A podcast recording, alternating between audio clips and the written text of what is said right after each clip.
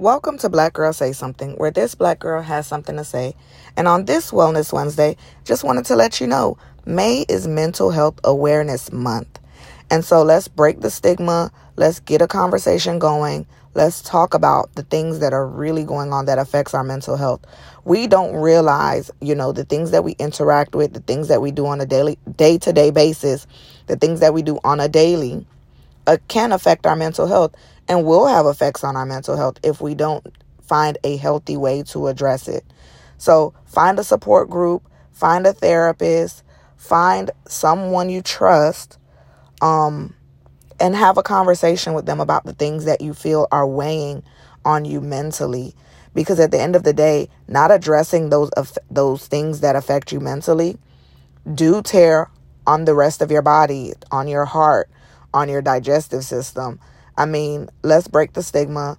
Let's talk mental health because I know in the black community is not the biggest thing that's talked about. Let's talk about the anxiety. I mean, moms, becoming a mom gives you such a heightened level of anxiety because not only are you wondering, am I taking the best care of myself, but you're wondering, am I taking the best care of my children or child? And so let's get this conversation going. Find someone you trust. May is mental Health Awareness Month. Talk to your physician if you trust them.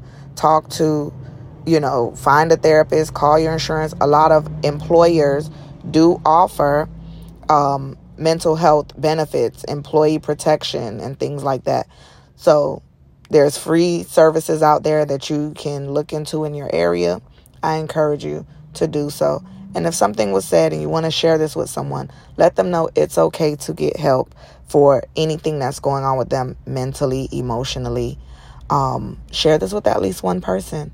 Tune into Black Girl Say Something every Monday, Wednesday, and Friday at 1 p.m. Eastern Standard Time, wherever you listen to podcasts.